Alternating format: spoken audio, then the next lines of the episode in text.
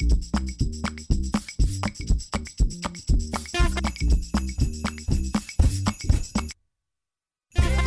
ย PBS Podcast และไทย PBS Radio ขอเชิญทุกท่านพบกับคุณ สุริพรวงศิตพร พร้อมด้วยทีมแพทย์และวิทยากรผู้เชี่ยวชาญในด้านต่างๆ ที่จะทำให้คุณรู้จริง รู้ลึก รู้ชัดทุกโรคภัย ในรายการโรงหมอ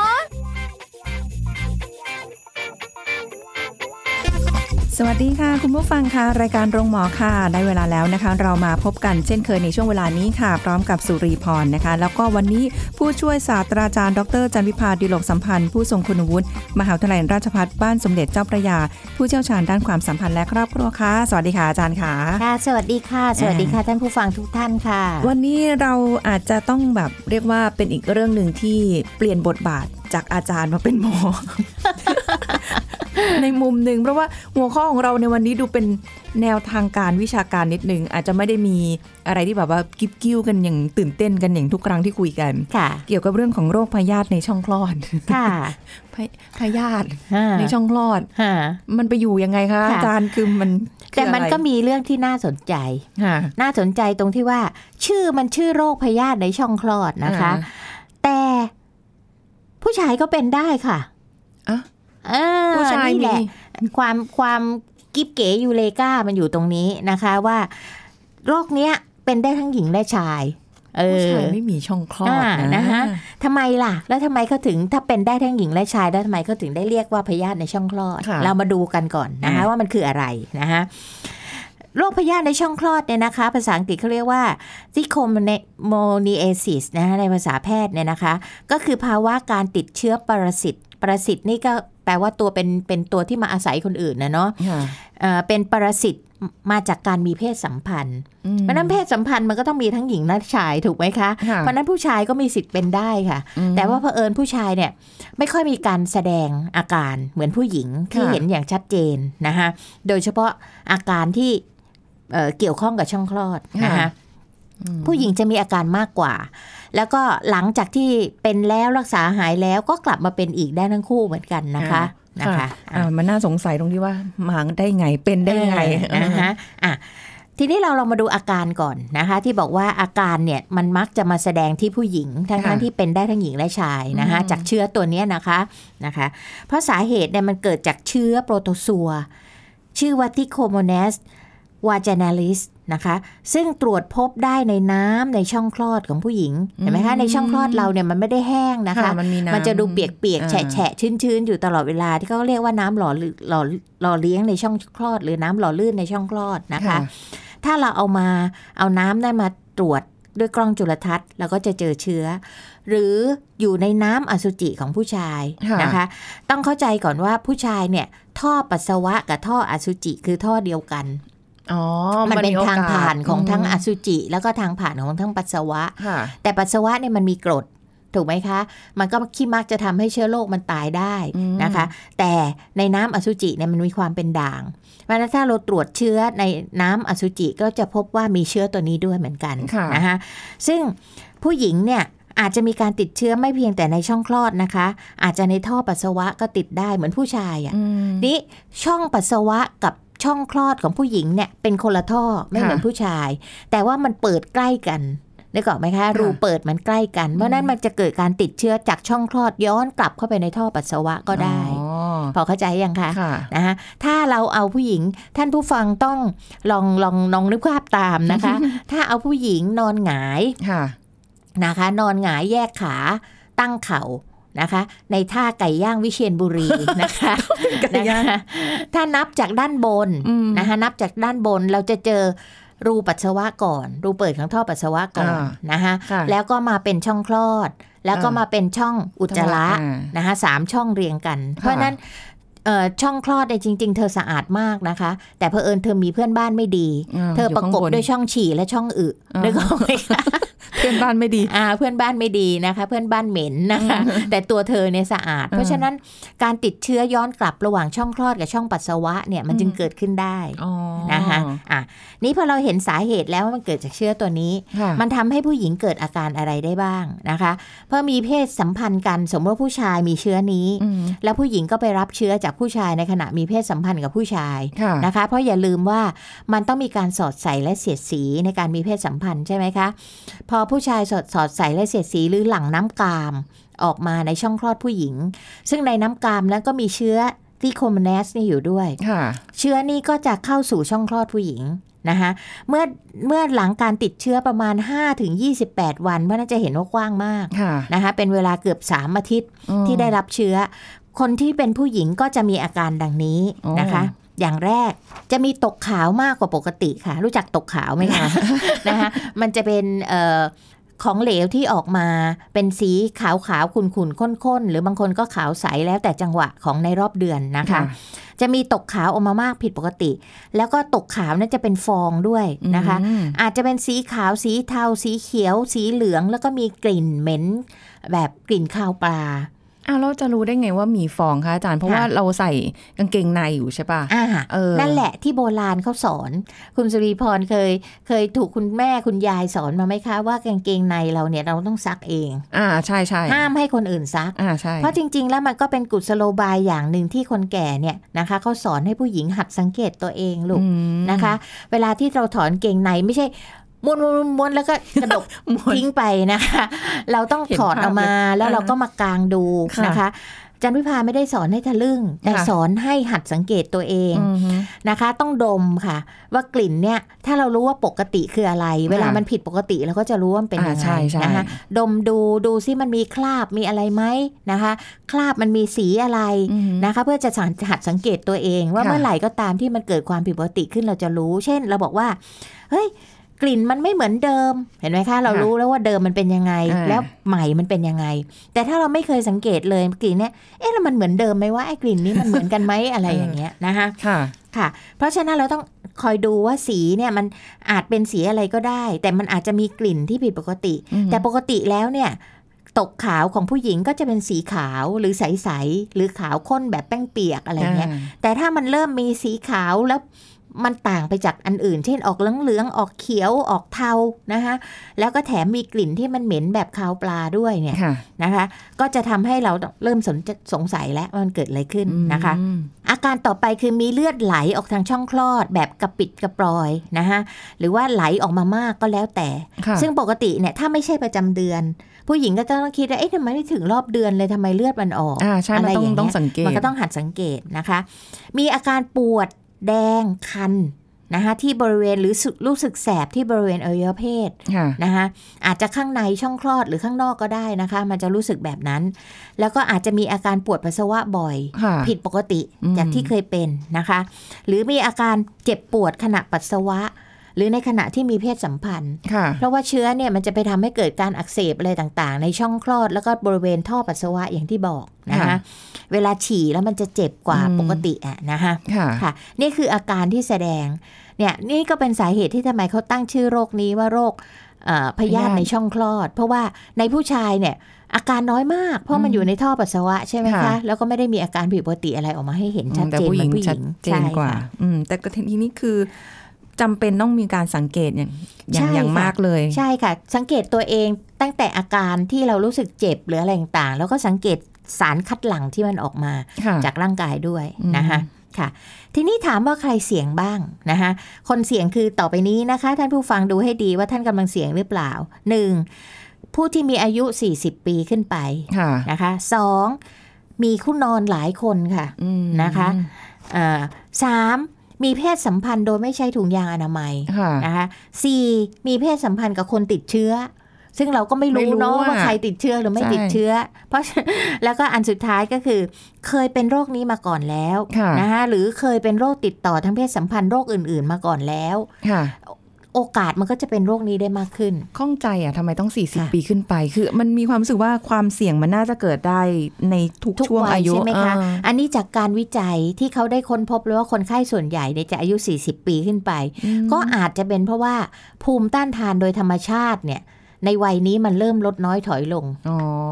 ค่ะ ด้วยด้วยร่างกายสภาพร่างกายเนี่ยมัน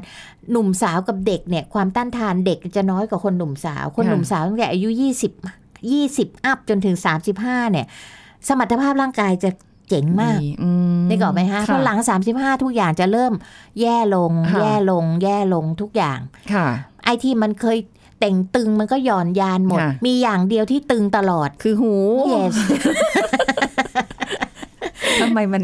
นะไม่ตึงคะให้หมดทั้งทั้งตัวอือหืออะทีนี้เรารู้คนเสี่ยงแล้ว มาดูซิเขาวินิจฉัยโรคนี้กันอย่างไรค่ะนะคะการวินิจฉัยเนี่ยนะคะ ก็จะดูจากอาการแสดง ซึ่งถามว่าอาการแสดงเนี่ยแยกยากไหมจากโรคเพศสัมพันธ์อื่น ๆ ยากมาก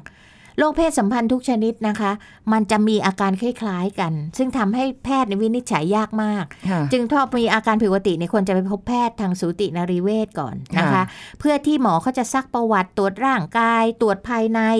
นะคะ แล้วก็นำตกขาวมาตรวจ หาเชื้อโดยการส่องกล้องจุลทรรศน์ค่ะนะคะเพราะมันมองด้วยตาเปล่าไม่เห็นนะคะอืมมันเล็กมากนะคะหรือนำเชื้อนะไปเพาะนะคะเพาะเชื้อในสารเอ่อได้ที่ได้จากสารในช่องคลอดเนี่ยเอาไปเพาะเชื้อนะคะ หรือว่าใช้ทุดชุดทดสอบที่เรียกว่าเป็นชุดทดสอบแอนติเจนนะคะ หรือเออเป็นเกี่ยวกับเรื่องของสารพันธุกรรมอะไรพวกค่ะเนี้ยนะคะเขาจะทางเขาเรียกว่าการเป็นการตรวจทางห้องปฏิบัติการ ซึ่งเราไม่ต้องไม่ต้อง ทราบมากหรอกนะคะ เพราะว่าเพียงแต่ว่าเดี๋ยวหมอเขาจะมีกระบวนการนะคะค่ะทีนี้พอได้ผลจากการตรวจทางห้องปฏิบัติการเรียบร้อยแล้วแน่ชัดแล้วนะคะหมอก็ควรจะตรวจเลือดอีกค่ะ ถามว่าอืมทำไมคะเจาะเลือดตรวจหาโรคทางเพศสัมพันธ์อื่น ๆ ด้วยอ๋อเพิ่มนะเติมมันจะแฝงกันมา มันขี้มักจะเป็นแล้วมาทั้งชุดอะค่ะค่ะนะคะ เพราะบางโรคเนี่ยเอ่อ มันจะมีแฝงเข้ามาโดยที่เราไม่รู้ตัวเป็นโรคนั้นก่อนนะคะค่ะแล้วก็มาเป็นไออันนี้ไอพยาธิในช่องคลอด เพราะร่างกายมันเหมือนกับภูมิต้านทานมันลดไงคะอืมนะคะเช่น HIV ก็คือพวกที่นำมาซึ่งโรคเอดส์นะคะค่ะแล้วก็โรคตับอักเสบบีซิฟิลิสพวกเนี้ยค่ะ มันจะเป็นตัว ที่จะทำให้เกิดไอ้ตัวนี้ได้มากขึ้นด้วย ก็แปลว่ารักษาต้องรักษาไปด้วยกันอ๋อแต่ว่าอย่างผู้หญิงนี่ยังยังยังมีอาการบอกได้ค่ะว่าเป็นอะไรว่ามีค่ะความเสี่ยงไหมแต่ค่ะผู้ชายเนี่ยแล้วยังไงคะเราไปเอาของผู้เขามาชายเนี่ยเอ่อสมมุติว่าภรรยาเป็นเอางี้ละกัน หมอเขาจะบอกให้เอาสามีมาตรวจด้วยอ่าเพราะว่าไม่ได้อ่าเอ่อเปลี่ยนคู่นอนบ่อยค่ะเพราะว่าอืมผู้ชายเนี่ยบางทีเนี่ยจะมีอาการนิดหน่อยเท่านั้นเอง เช่น ปัสสาวะแสบขัดๆค่ะ นึกออกไหมคะ โดยที่บางคนก็ไม่ได้สนใจนึกว่าอะไรเงี้ยแล้วผู้ชายบางคนก็ชอบไปซื้อยา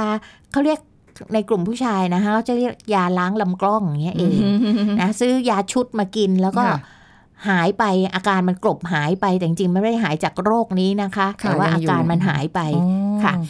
เพราะฉะนั้นเนี่ยควรจะต้องแจ้งคู่นอนจะแต่งงานหรือไม่ได้แต่งงาน ถ้ามีเพศสัมพันธ์กับคนนั้นคนนี้ก็ควรจะบอกคู่ที่เคยนอนด้วยกันโดยไม่ใช้ถุงยางอนามัยเนี่ยค่ะนะคะ มาตรวจซะ นะคะอือฮึมาพบแพทย์ซะค่ะยิ่งถ้าเป็นสามีภรรยาเนี่ยยิ่งต้องต้องชักจูงกันมาตรวจ เพราะว่าค่ะการมีเพศสัมพันธ์ระหว่างสามีภรรยา ถ้าไม่ได้คิดจะคุมกำเนิดแล้วก็ไม่ใช้ถุงยางอนามัยอยู่แล้วค่ะใช่ถูกไหมคะอ่าฮะอันนี้ก็คือการวินิจฉัยอ่าค่ะ เดี๋ยวถ้างั้นเดี๋ยวเราพักไว้แค่นี้ก่อนวินิจฉัยก่อนเดี๋ยวทั้งการรักษาการป้องกันเนี่ยนะคะเดี๋ยวมาค่ะคุยกันในช่วงหน้าค่ะ พักกันสักครู่แล้วกลับมาฟังกันต่อค่ะ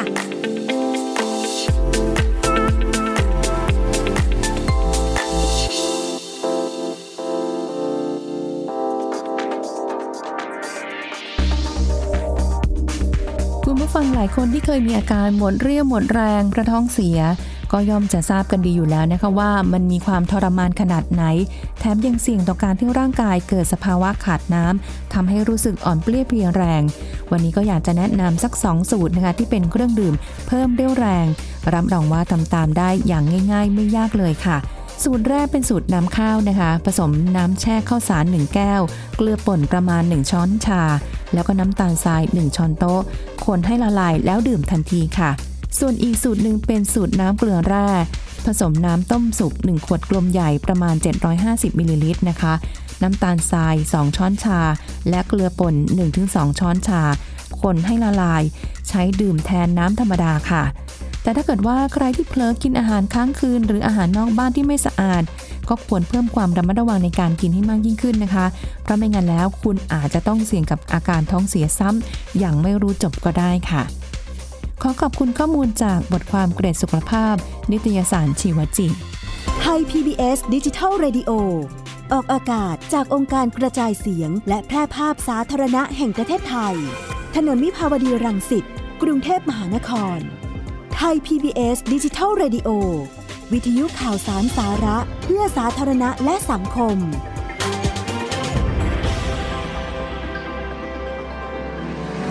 คุณกำลังฟังรายการโรงหมอ รายการสุขภาพเพื่อคุณจากเราติดตามรับฟังกันต่อค่ะ ถึงเรื่องของโรคพยาธิในช่องคลอดนะคะถามค่ะอาจารย์ไปตอนช่วงพักเบรกเมื่อสักครู่นี้นะคะรู้สึกถึงความแบบว่า เอ๊ะทำไมผู้หญิงจะต้องมาแบบ เออเป็นนู่นเป็นนี่อะไรอย่างเงี้ยทั้งที่อือจฮึริง ๆ ผู้ชายก็ก็เป็นคนหลายหลายเรื่องที่ผู้ชายนำพามาด้วยใช่ซ้ำค่ะใช่ไหมใช่คะค่ะอาจารย์ค่ะมันไม่เท่าเทียมเลย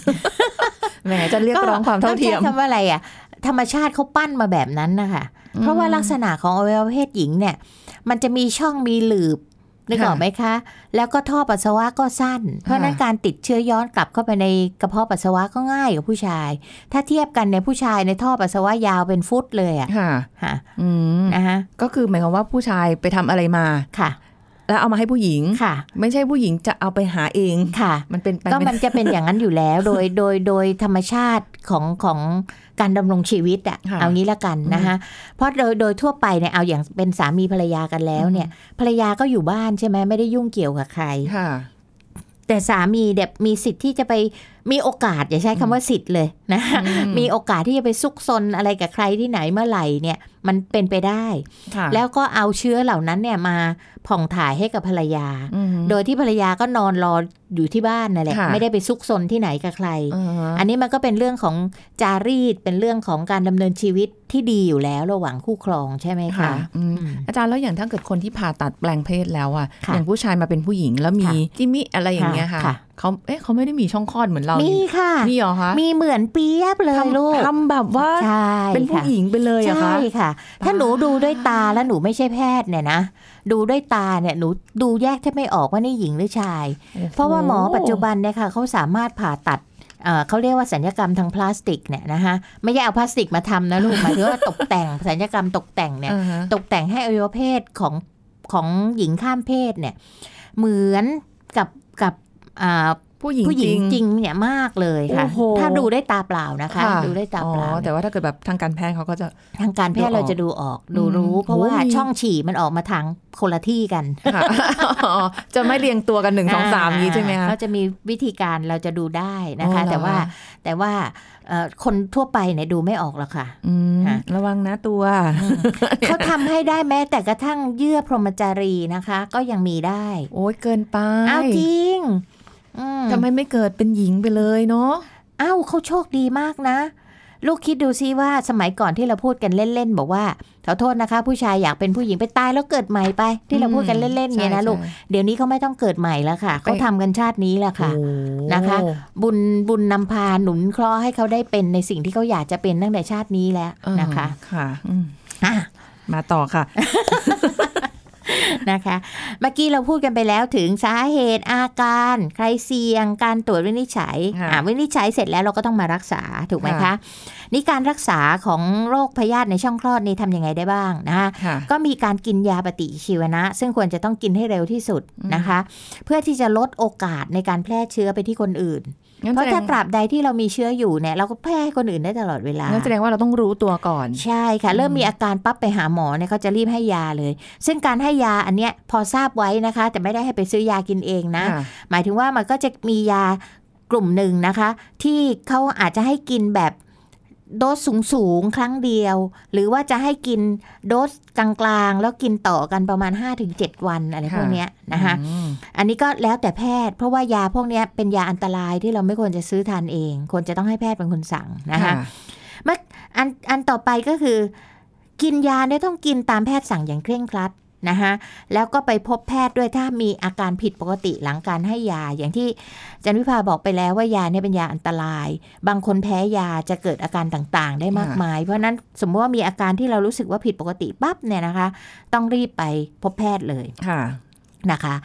อันต่อไปค่ะ งดดื่มแอลกอฮอล์ระหว่างที่กินยาที่หมอให้นะคะอาจจะช่วง 3 วัน 5 วันอะไรอย่างนี้เป็นต้นนะคะ อย่างน้อย 3 วันหลังการหยุดยาอย่างน้อยนะคะค่ะจริงๆแล้วเราอยากให้หยุดไปได้ตลอดเลยก็ดีเพราะแอลกอฮอล์ไม่เคยให้ประโยชน์อะไรกับใครนะคะ แล้วก็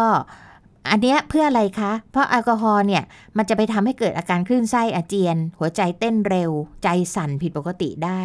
มันมันบวกกับผลของยาอย่างที่บอกนะคะค่ะเพราะฉะนั้นต้องป้องกันไม่ให้เกิดอาการเหล่านี้ได้ โดยการงดแอลกอฮอล์ค่ะอันต่อไปก็คืองดการมีเพศสัมพันธ์ระหว่างการรักษา คือช่วงที่หมอกำลังให้การรักษาอยู่เนี่ยไม่ว่าจะเป็นให้ยาหรืออะไรต่างๆ ต้องงดการมีเพศสัมพันธ์ค่ะแล้วก็เลยไปถึงหลังการมีเพศสัมพันธ์โทษค่ะหลังจากหลังหาหายยปกติแล้วเนี่ยอีกอย่างน้อยที่สุดหนึ่งอาทิตย์ค่ะไม่ควรจะมีเพศสัมพันธ์กับใคร เว้นไว้ก่อนหาเพื่อป้องกันการแพร่กระจายเชื้อด้วย และป้องกันตัวเองไม่ให้ไปติดเอาเชื้อเพศสัมพันธ์อื่นๆ เข้ามาอีก ไม่อาจารย์แล้วผู้ชายเป็นแล้วเนี่ยเอามาให้เราเรารักษาอย่างเงี้ยค่ะผู้หญิงรักษาอย่างเงี้ยค่ะค่ะผู้ชายเป็นอยู่ไหมอะ เป็นสิคะเขาก็ไม่ได้รักษาไงอ่าจนกว่าเขาจะได้รับการรักษาอ้าวแล้วเกิดแบบว่ารักษาไปเสร็จแล้วเว้นไปหนึ่งอาทิตย์อือฮึมามีอีกไม่ติดอีกเหรอะคะก็ติดสิคะอ้าวอ้าวเพราะฉะนั้นเนี่ยเราต้องรู้ว่าเราติดมาจากใครไงลูกค่ะก็อ๋อเอาเข้าไปอ่อ่าก็อย่าไปอย่าไปยุ่งกับเขาอีก ถ้าเขายังไม่รักษา แต่ว่าถ้าเราไม่รู้ว่าเราเรา คนเนี้ยสมมุติว่าคนไหนอะเอาพูดอะง่ายเอาพูดง่ายว่า ถ้าผู้หญิงคนนี้มีสามีเป็นตัวเป็นตนอะก็ง่ายหน่อยแล้วก็ไปกิ๊กอะกับคนอ๋อื่อนอ๋อเอามาค่ะเราจะได้ไม่มาติดสามีเราค่ะนึกออกไหมคะเอาค่ะสามีมาตรวจซิสามีเป็นไหมอืมอย่างเงี้ยค่ะ ถ้าสามีเราไม่เป็นค่ะก็แปลว่าเราไปติดจากคนอื่นมา ในกรณีที่เขามีคู่นอนหลายคนเข้าเอาใจไหมงี้สาคะมีก็คงแบบอ้าวเธอ ของบางอย่างเราก็ไม่ต้องบอกหมดก็ได้ ลูกบางอย่างเราก็ต้องปิดอ๋อเหรอปิดคะตาปิดปากก็จะปิดหูชวนเขาไปตรวจไงอ้าวก็ตรวจเขาว่าตรวจสุขภาพเรื่องอื่น ไปติดอะไรมามั่งไหมเนี่ยอืมฉันติดเชื้อในช่องคลอด ไม่ต้องมาบอกรายละเอียดหรอกว่าโรคนี้มันติดจากใครบางอย่างเราไม่ต้องพูดก็ไม่ได้แปลว่าเราโกหกนะลูกไม่ต้องพูดหมดก็ได้ หรือไม่เราก็คุยกับคุณหมอซะก่อนให้คุณหมอช่วยพูดให้อ๋อคุณหมอจุจุๆนะอ่า นะคะ เพราะฉะนั้นถึงได้บอกว่าบางทีบางเรื่องเนี่ยมันก็ต้องคุยกันก่อนค่ะนะคะว่าเอ๊ะติดจากใครอะไรยังไงไม่งั้นเป็นเรื่องเลยค่ะนะคะอย่างนี้เป็นต้นอ่าเพราะว่าเดี๋ยวเนี้ยหลายคนก็มีกิ๊กมีแฟนเยอะเนอะไม่ได้แต่งงานกับใครไม่ผูกพันแต่ว่าก็ไงเออมีหลายคนอะไรเงี้ยนะคะ ก็ต้องระวังนิดหนึ่งค่ะอะนะคะ อันนี้เมื่อกี้นี่ขอขอเน้นนิดนึงว่าการให้งดการมีเพศสัมพันธ์เนี่ยเพราะว่านอกจากจะป้องกันการแพร่ไปยังคนอื่นแล้ว